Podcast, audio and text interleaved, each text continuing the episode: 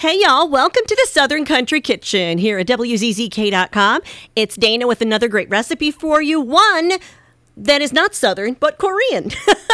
And it's only going to take you 15 minutes total. It's Korean Beef Bowl, and it's courtesy of a website called DamnDelicious.net.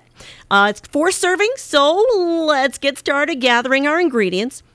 We need a 1/4 cup brown sugar, packed, 1/4 cup reduced sodium soy sauce, 2 teaspoons of sesame oil, 1/2 teaspoon crushed red pepper flakes or more to taste, 1/4 teaspoon ground ginger, 1 tablespoon vegetable oil, 3 cloves of garlic minced, 1 pound of ground beef, 2 green onions thinly sliced, and 1/4 teaspoon of sesame seeds. Oh, I love sesame seeds.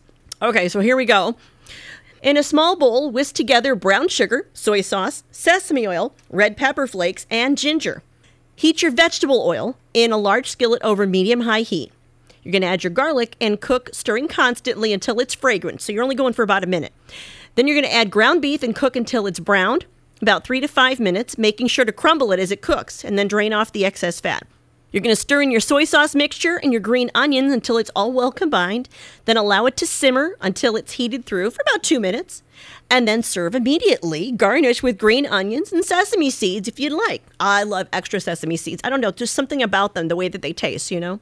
And that is your Korean Beef Bowl in 15 minutes. Thank you so much for checking out the Southern Country Kitchen podcast and recipe of the week here at WZZK.com. Get cooking, and I will talk to you next week. And please stay safe.